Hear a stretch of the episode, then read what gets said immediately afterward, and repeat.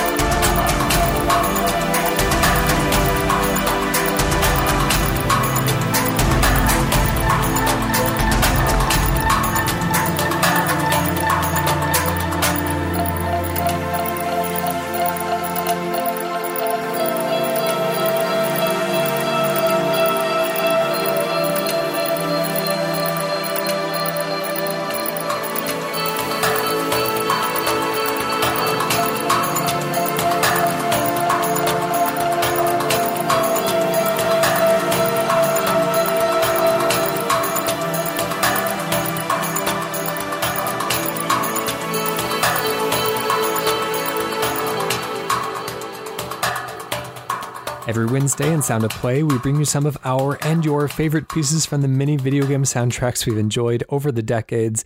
And joining me, Ryan Hamann, in Sound of Play 252, is a uh, a composer who seems to have a a large breadth of work, and I'm uh, excited and uh, learning about um, uh, some of the work that he's done. Uh, this is Chase Bethea. Hey, how's it going, Ryan? Hey, how are you doing today? I'm doing pretty well. Very excited to be on Sound of Play 252.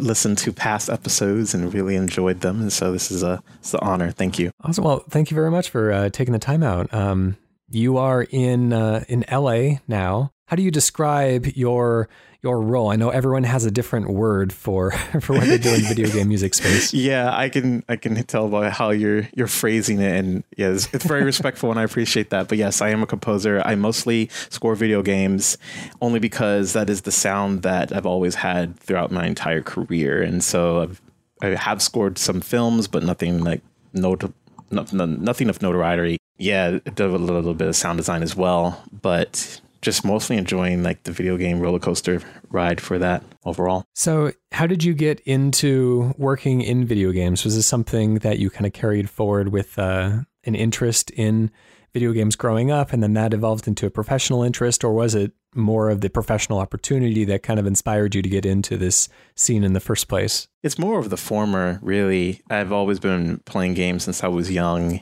and like since I was like six years old or such. Most people would have that instrument around that time to learn that. But I mean, I was around music, but I wasn't doing anything with it really. But over time, I did pick up an instrument probably by the time I was in fifth grade was in the choir, out, played alto saxophone, and I was actually I was composing music around that time at a very early age, just not in the form or fashion, the, the proper fashion that they teach you in school. And so fast forward like many, many, many years later, I went to community college. But a little before then, I was doing like music for like hip hop production and producing and stuff like that, R and B.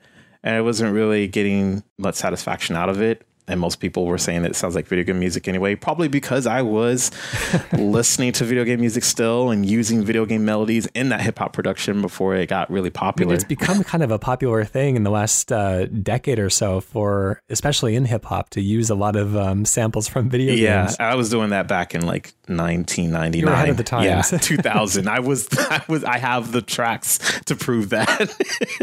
so if any, that's why I'm just like, yeah, sure, go ahead. I'm, I was way ahead of y'all, but nonetheless, was always told that my music sounded that that way. And so there was one opportunity whereas in I ended up getting a book. I was working at an internet media company, and then that went kind of under. Went to school, learned classical piano, got my composition degree, and then I got this little book by Aaron Marks called "The Complete Guide to Game Audio," second edition.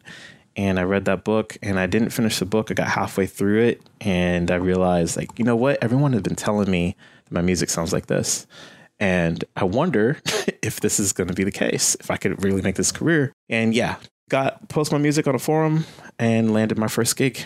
And I haven't looked back since. You've been at it for quite a while too. Um, some of these compositions are from, uh, you know, seven years ago. Uh, that might be the earliest of yours that you've posted here. Yes, I believe so. Uh, what does that mean for music to sound like video game music? Is it the choice of instruments? Is it the uh, proclivity to uh, to looping? Like, oh, how does um, how does music sound like video game music, or how do you interpret those comments when they come towards you? That's an excellent question, Ryan. Honestly, like I had no idea for ye- or like several years when they was when I was doing that production that I that they why they were saying that they would they would just tell me it sounds like video game music, and I didn't know what to do with that. And I promise you, if I knew what I did now back then, I would have been in the industry back then immediately because it would have mm. just sunk to me that, oh, well, I can send out demos and work on games with music. Like that is the married passion early, but that didn't come until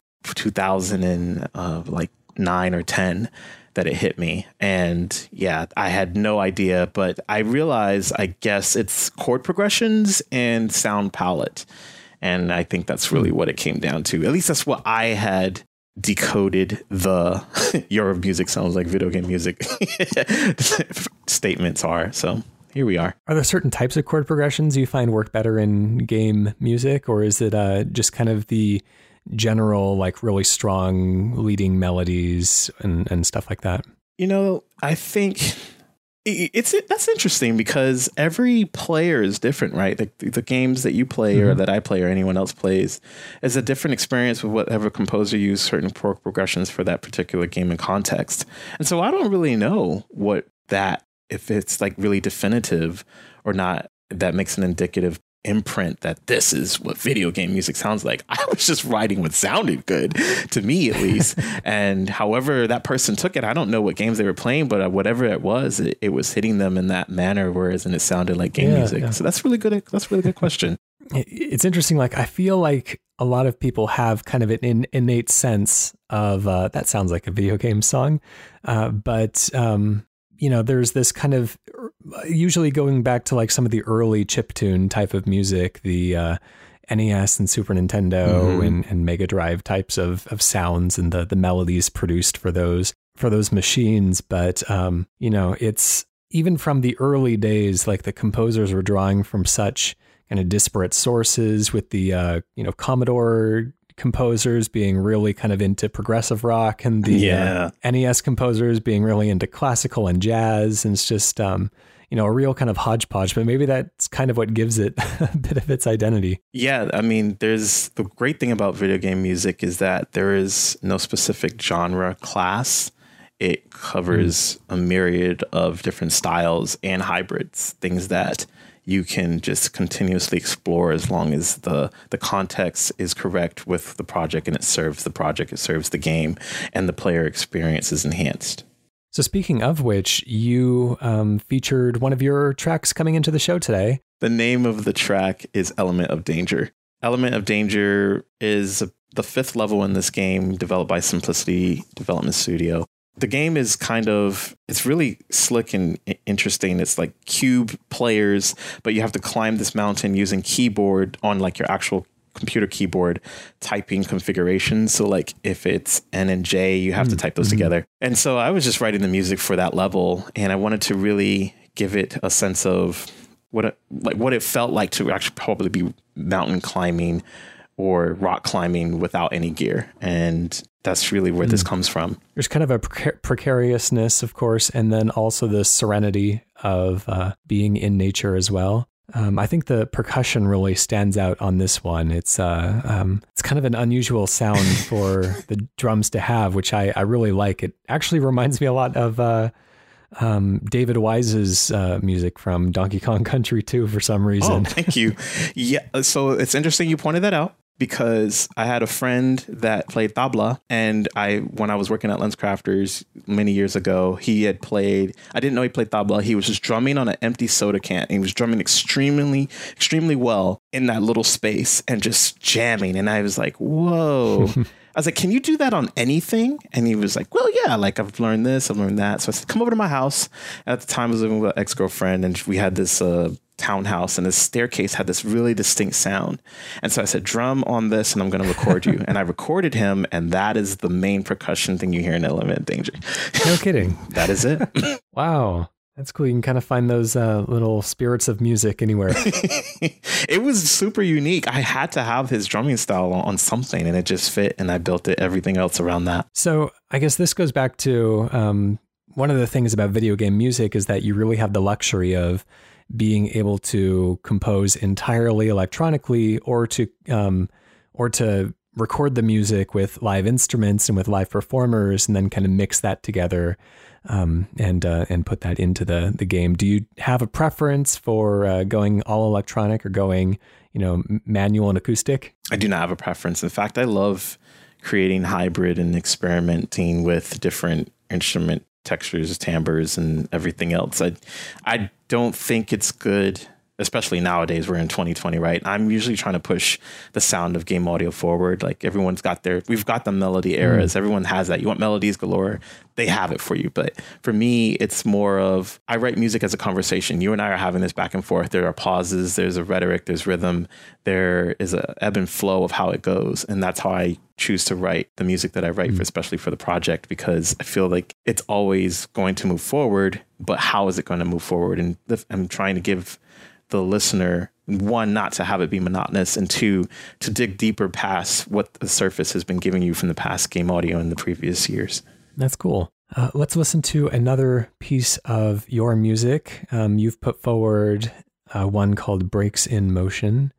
Uh, why don't you give us a little bit of insight into this piece? What makes it stand out amongst the pieces that you've written? So breaks in motion was written for this visual novel developed by Fancy Fish Games called Reality. And Reality has a really interesting story about a girl who gets to playtest a MMO VR RPG world and the point of where she feels she doesn't really want to be involved with the real world anymore. She would prefer to kind of be in this virtual world that is being developed by this company.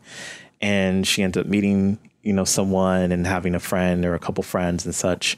But there's a lot of danger that happens when you're dealing with beta software in general. And so mm. there's some, there, I don't want to spoil it, but this track kind of is a metaform in terms of what's happening in the visual novel once you hit a certain arc in the story. And your decisions are indicative of how this track kind of plays or when it plays and things of that nature. So I, I can't say too much. I don't want to spoil it.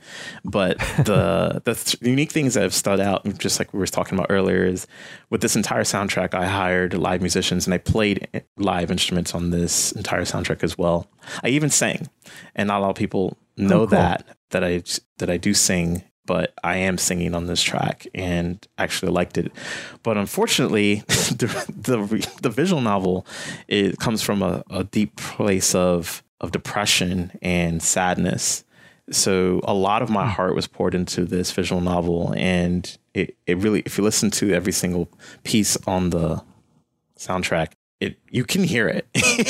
and in the hmm. particular part where I'm singing, I actually am going through something, but I decided to channel that into the music and let that be heard. Very good. Let's listen to Breaks in Motion by Chase Bethea from Reality.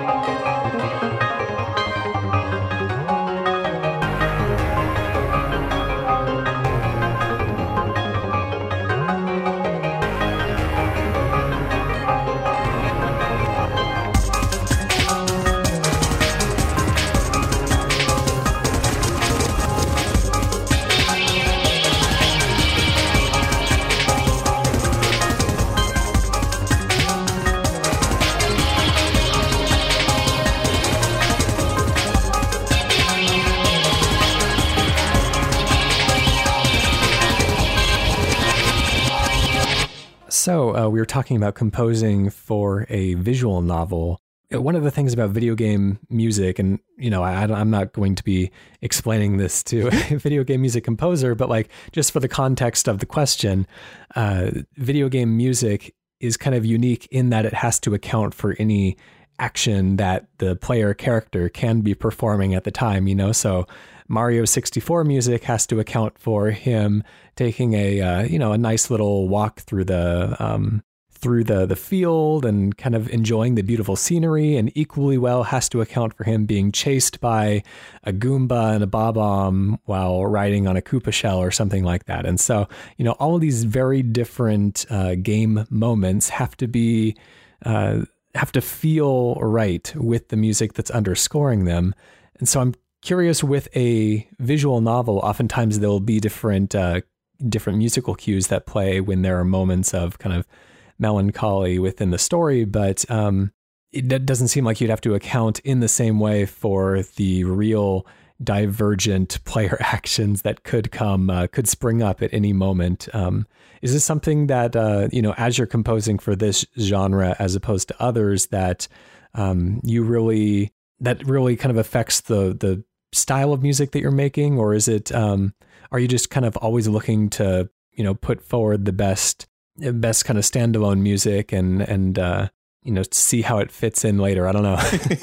no, I'm when I'm a part of a project and I'm scoring for a game, I'm really trying to service the game and working in game development. If I mean, most people who no matter what discipline you're in, whether you're the writer, if even if you're the level designer, the programmer, when you what I've heard, especially with working with different teams, is you have this idea outside of the game. You think about what the game is, and as you make the game, the game tells you what it is. It's almost as if it just mm. becomes semi sentient in a form, whereas in it you think it was one way, but it's actually this, and it blooms into something else. And by that time, you have to you just go with it at that at that moment typically. And so when I compose music for the project, I really am trying to make it sure it fits with every single discipline that's involved, whether it's programming, especially the art, the writing, everything that is involved. I'm servicing that because it's a collaborative art form. When the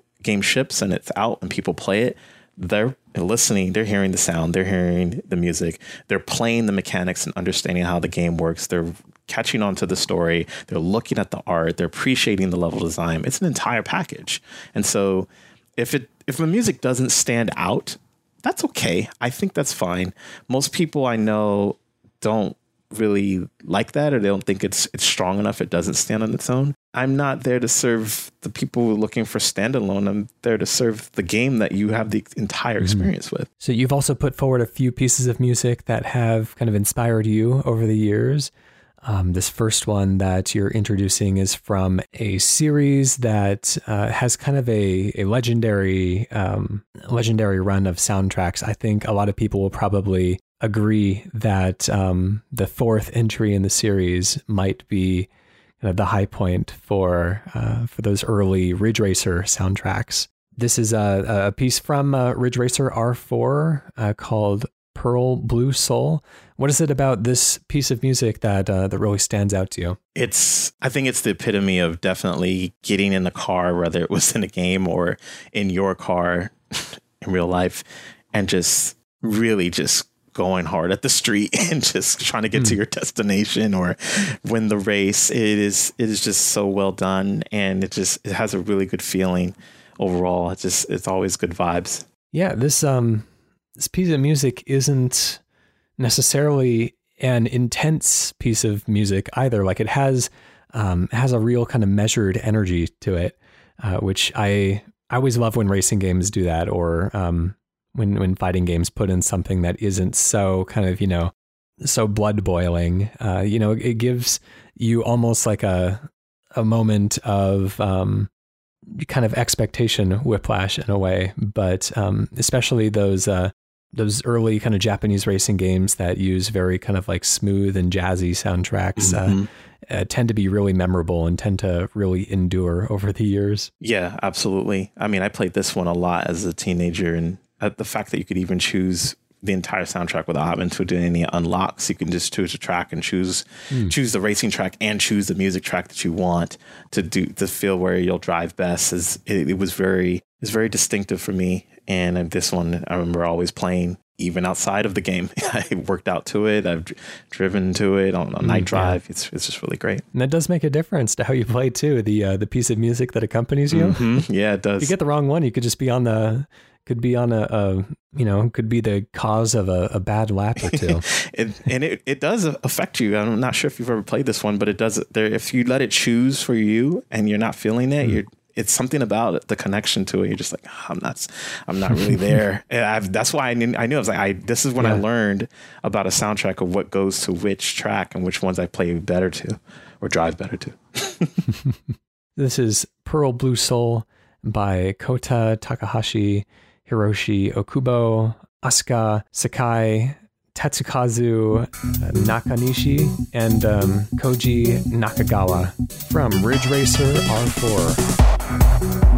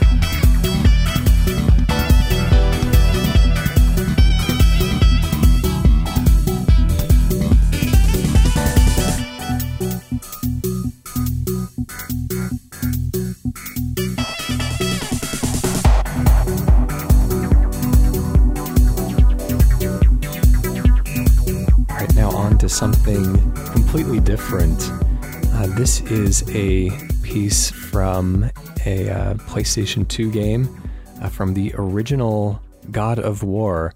Uh, this um this is probably the most different of or the most kind of um, you know set out from the pack of the selections that you've picked. So I'm I'm kind of curious like where does this fit in uh, into your music tastes, into your uh, inspiration? How does this, you know, piece of music affect you? Along with the the semi brief story of how I got started, this is also part of the story. when in my search of understanding how I could fit into doing video game composition, I came across a video. The video was God of War 3 by the time, but I was a big God of War fan playing this as well, like some time a little bit. I think it was still in high school. I actually bought a PS2 specifically for God of War uh, because I, I had a cousin that had it. I got tired of going to his mm. house. I bought this game.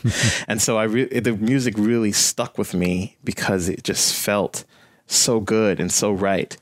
And by the time God of War 3 came out, I remember thinking like, yeah, they had mentioned one thing. It was like, I have a lot of creativity when I'm on the project. And I was like, that's what I want. I want all the creativity.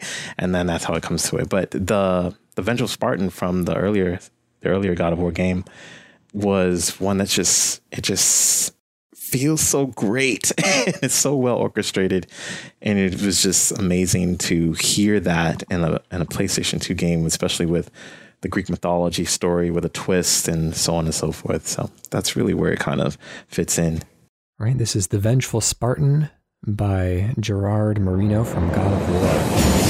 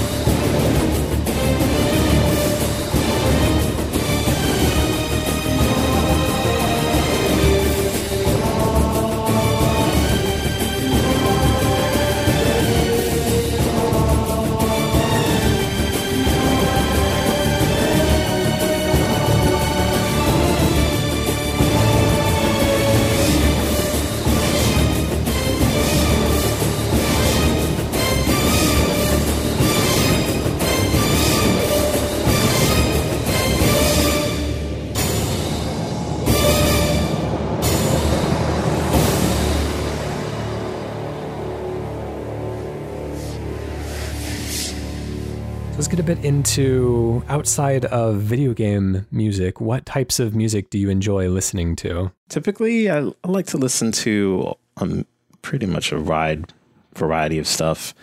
It's anything from progressive rock to jazz to ambient music or and I'm really kind of picky now that as I get older, um, because I've heard so much. But mm, yeah, uh, some of the classics of things that I maybe I haven't dove into too much, but it's just it, it depends. Like if I just haven't heard it before, it's just kind of hard to come by. But there are there are a couple couple things. It just it's hard. I'm a, I'm one of those musicians where it's terrible if you ask me off the top of my head, but I have like a list of things of the uh, people that I do like. Yeah, sure. Yeah, I I know what that's like as well. Where it's like I don't want one particular type of thing. I just want something new. yeah.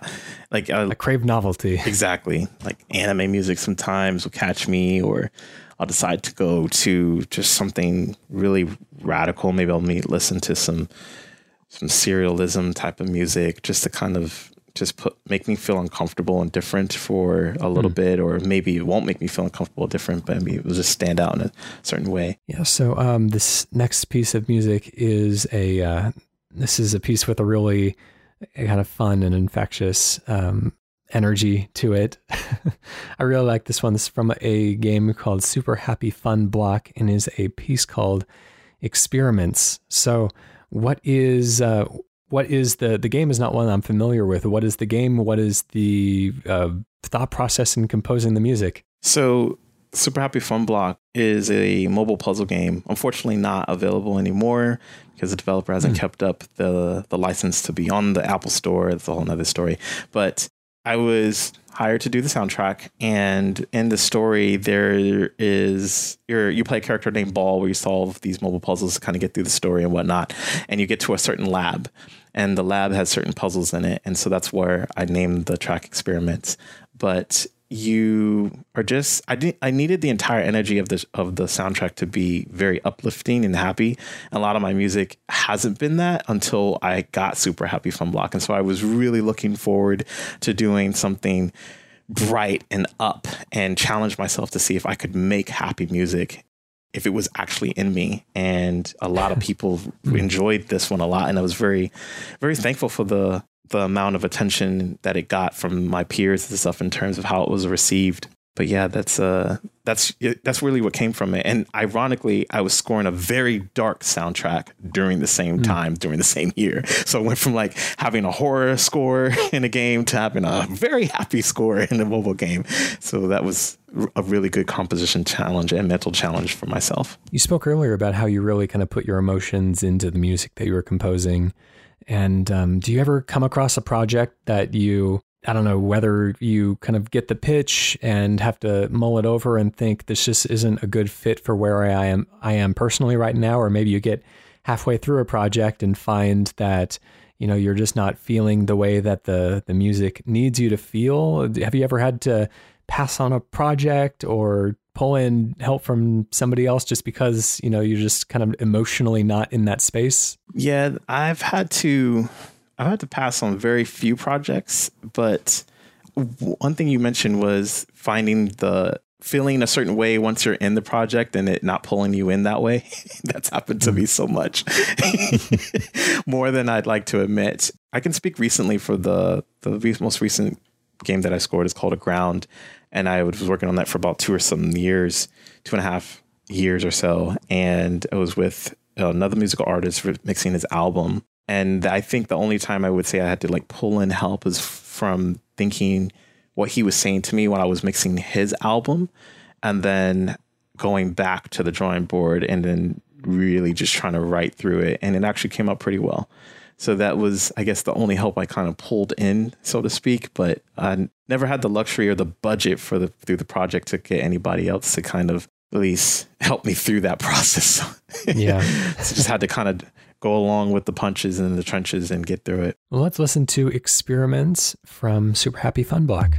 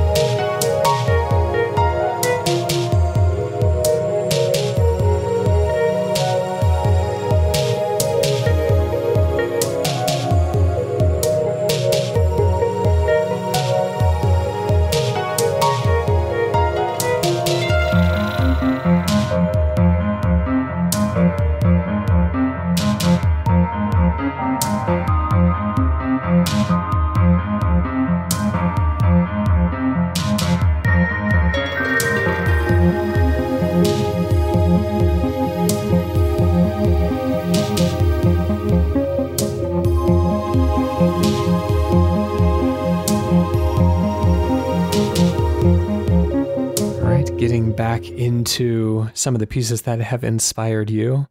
Um, this is a piece from one of the, I want to say early, but uh, there have been uh, Batman games even before this one, uh, significant Batman games, like almost uh, genre defining Batman games before this one. Um, this is uh, from Batman Forever.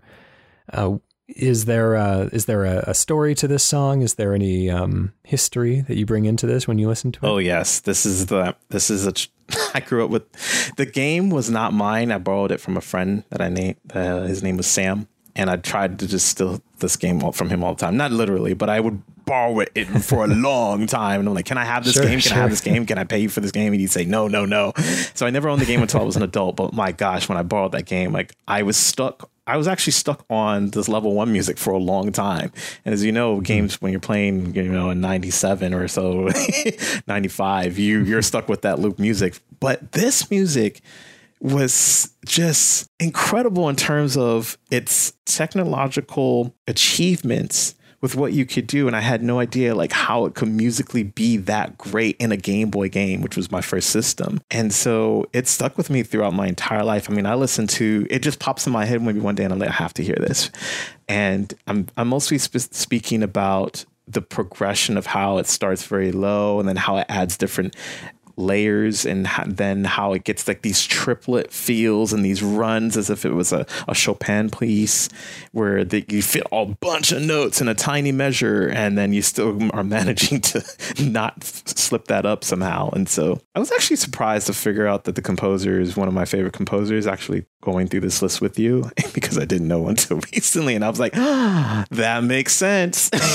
so it was a very nice, happy surprise. He's one of the real legendary composers from uh, a lot of uh, early video games. Mm-hmm. Uh, this is Tim Follin that we're speaking of. Um, but uh, yeah, there's um, some of those early composers, they kind of, uh, their work kind of petered out after the Commodore Amiga you know, work started drying up a little bit. They didn't transition on to other systems, but uh, Tim Follin continued to be really um, successful and prolific even after the era of those uh, kind of early PCs kind of died out. Yeah, I actually wasn't put onto to Tim until I would say like maybe five ish years ago when I heard his soundtrack for Ecco Defender of the Future on Dreamcast mm. and PS2. And that's that's actually sorry to go backwards, but Tim inspired me for Super Happy Fun Block in a bit in the in the intro and oh, some cool. in that way but yeah, now knowing that you know, I tried to do a transcription of this piece,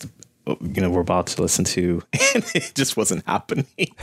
I don't know what he was doing, but it was great. Let's listen to BGM number one from Batman Forever by Tim Follin.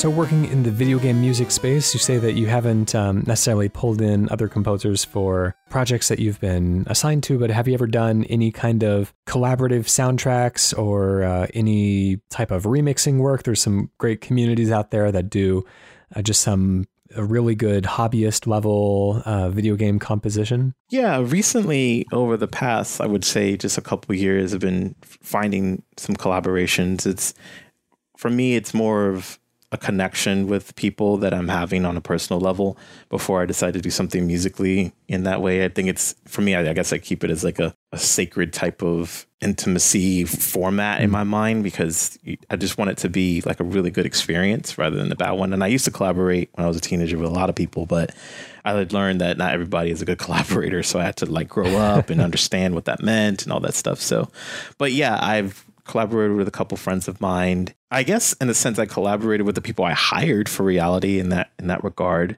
And that yeah. so yeah that that whole album is actually a whole collaboration if because I hired a lot of musicians and I got that's when I realized I got back into it but there is something there will be an album coming out where there's going to be a really big collaboration with a, a lot of video game composers that I specifically selected that I want to work with so I'm looking forward to that in fact I guess I could say I collaborated with this piece we're talking about right now.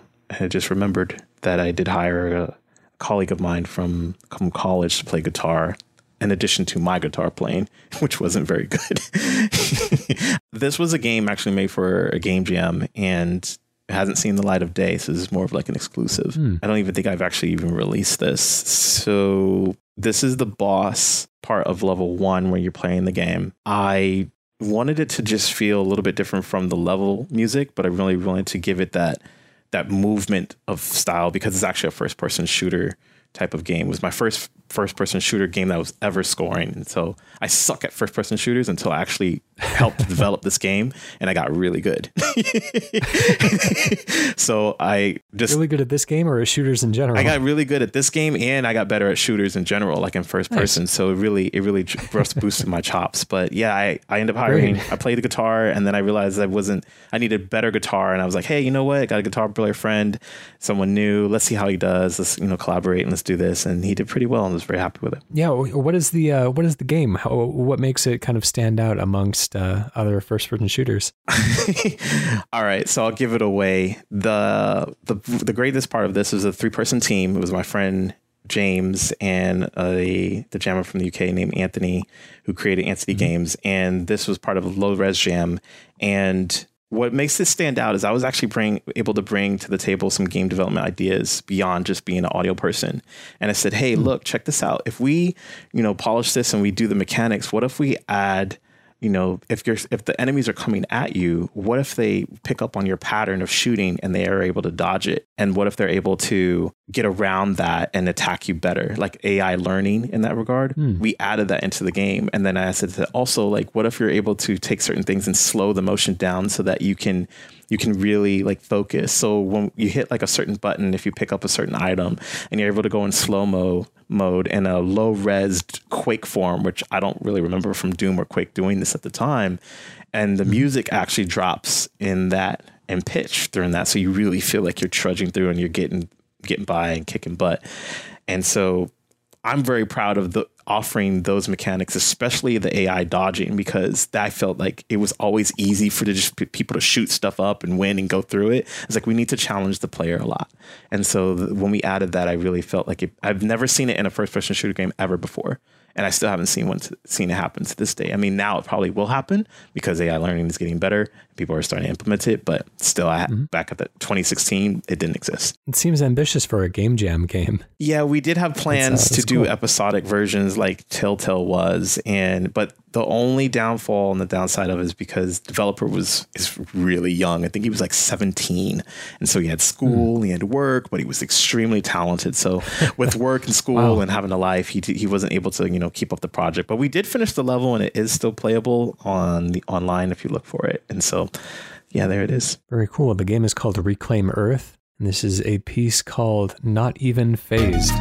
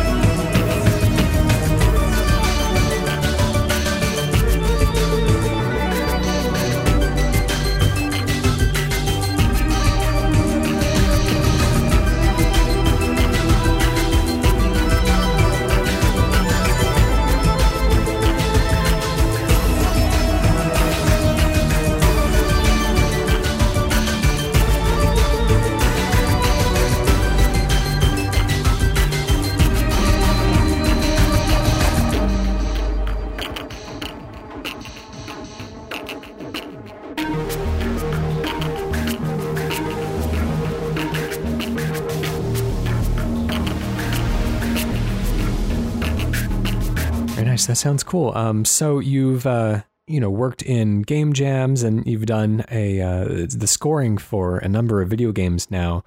Do you uh, tend to like? I'm just kind of curious how these jobs come about. Are these people that you know through your connections in working in video games, or is there more of a um, just kind of a formal process of posting work that needs to be done and you kind of picking up on it in that way? Yeah, a lot of the stuff has just been just hitting the grindstone, hustling, meeting people, going out to certain meetups that exist, you know, more now than when I had started. Well, back then, I mean, we still had like online and forums and stuff, and forums is wherever I was just mm-hmm. kind of posting. And so yeah, it's really where I've just picked up a lot of the work. And it's just now, I mean, I've been working professionally in the industry for nine years now. And now it's just coming around to where I'm getting referrals from a small part of my network, but not as much as I would like, but it, it takes a lot of nurturing and, and effort to, you know, to continue to get that. And it's a journey. Yeah, certainly. Uh, this, um, this next piece is from a game called Electron Flux. Uh, what can you tell us about the game and the music that you composed for it? So this is actually tying into the story of the beginning where I bought that book and I posted my music online to a forum. And this person was the one who hired me. This was my first gig was my so this is my first soundtrack game. And this is also unreleased, but the soundtrack will be coming out soon. finally, the the developer was doing the I guess their first game. They were looking for a specific style type of music that they wanted to work with.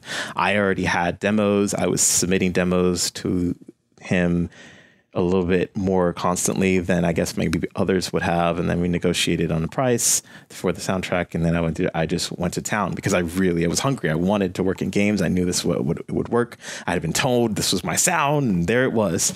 And so AR4 Plus, I believe is the second track I wrote for the, for the game. And I had a lot of fun doing this. It was, it was just a blast. And it was so, it was so gratifying to see the work that you do and then download an APK, which is what the Android reads for like, game mm. files, and then play it and hear it. It was like, wow, this is really happening. it was, I'll never forget that moment. It was so great. So it's listed as a 2013 game, and you say that it's just now kind of getting its uh, soundtrack release. Yes. Was this something that you've been really pushing for that entire time period? Because that's uh, quite a long time. it's a long time. I know. What, what, what was happening was I didn't I didn't know I could release soundtrack when I started out, and so it never came out. And then then I got another game, and then I got another game, and I was focused on those projects, and I was always trying to build my portfolio and, my, and build the career. And so every I've been trying to get this soundtrack out for as long as I've started for the past six years, and every year I hmm. do another track with my mixing, you know,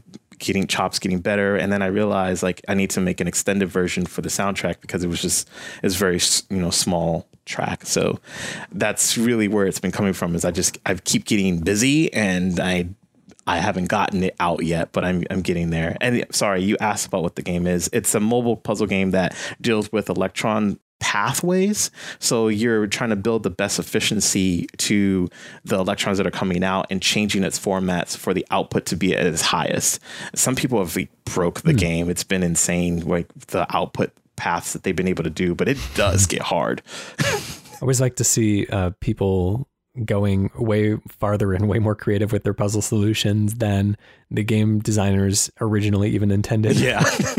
People always find ways. Oh yeah, people are very creative and willing. Does the title mean anything? AR4 plus is that a uh, some sort of elite speak message or anything? Yeah, so I was really I was really out there with the naming on on these. I was thinking about science and chemistry. I was just combining periodic table names. I'm just not even gonna do it. That's all I was That's doing. Cool. But yeah, I had fun with it. So a lot of the names you're you're probably not going to be able to even pull up on Google Play when it comes out, and that's that's my fault. But it is what it is.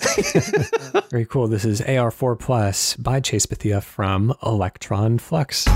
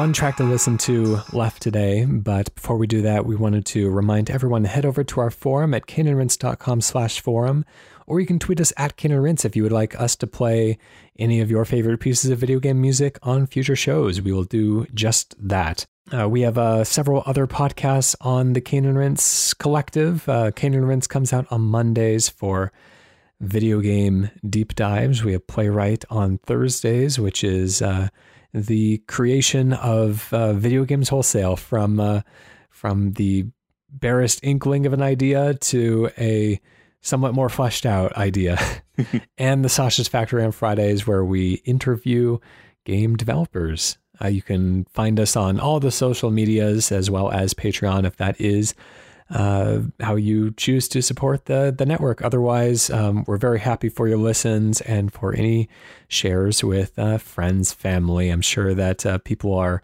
looking for some new podcasts to get into during this work from home time. We've all been uh, we've all been uh, experimenting with uh, with different. Um, Netflix shows and, and podcasts and music genres, I'm sure, just because of the extra time on our hands being um, uh, cutting down on commutes and and that kind of thing. So, yeah, any uh, any additional attention during this time is always welcome. Uh, anyways, I would like to uh, to thank Chase for taking some time out on a Tuesday afternoon to chat some video game music. Um, would you like to plug anything that you're working on now, or anything that you'd like to uh, put in front of the audience? Sure. I actually want to offer your listeners a couple giveaway codes to the one of my soundtracks called Deity Quest.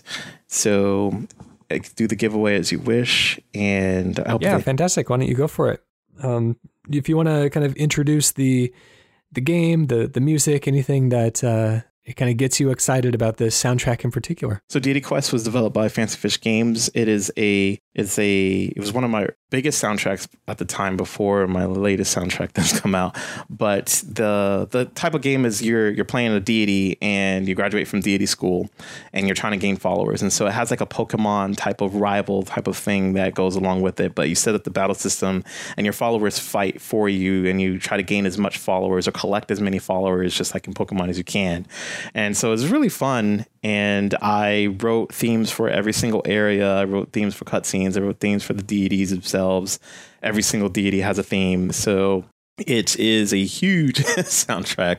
But a lot, but uh, a lot of people really liked it and loved it. I was able to achieve this like chip tune hybrid sound that people really enjoyed, and so I wanted to offer it to your listeners in that regard. Are these um, based on real deities or are these kind of originally created for the game? These are originally created for the game. Cool, cool. That sounds like a, uh, a fun. How would you describe it stylistically, the soundtrack, anyways? Oh, that's a good question. Stylistically, like upbeat, uh, energetic, but and then very, it has got some very good ambience type of vibes as well. It's a it's really hard to describe my sound. Like my sound is just really it's just there. It's eclectic in its own regard, but it's it's it grows on you. That's really what what it is. So it may not at first, but you'll but you'll think about it for long mm. long time. Well, hard to describe is my favorite genre of music, so I'm intrigued. nice. so, if uh, if listeners are interested in um, these keys that you're uh, you're giving away, how would you like them to get in contact with you, or would you like it to kind of go through our accounts? How would you like this to to go down? Yeah, uh, I haven't really thought of the logistics of that, but if I think it's, I was thinking more, I would just offer it to give you know give you a couple or so and you can offer it to sure. the the listeners that you know maybe you want to you know give out to and whatnot like that. And so yeah just let it let it be through your Great, channel. yeah. Awesome. Well yeah if people are interested in uh, in this then uh, please head on over to the Cane and Rinse um, Twitter at Cane and Rinse and we can hook you up. Um, otherwise uh, feel free to contact us on the forum as well. There will be a topic in our Sound of Play sub forum, uh, like there is every week for this particular show. Um, anyways, thanks again for uh, for dropping by. It's been uh, it's been great talking to you, and we have one more piece of music to play us out on. This is uh, perhaps an unexpected pick, but maybe with the uh, Pokemon reference in the last explanation, uh, maybe a little bit less so.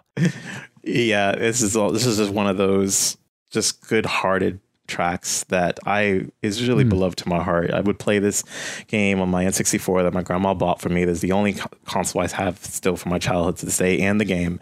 And it was just I don't know, maybe I just having a Barbados background with uh with that side of the family and such. It's it just felt just felt right, and it just it always mm. made hmm. me happy. I just will never forget it. And just it's this really nice bounce around track, and it's really fun. The entire soundtrack is great, but this one specifically would just make me smile. Fantastic. This is Camera Check by Mimori Ikuko from Pokemon Snap. Anyways, thanks for joining us, and we will catch you all next week.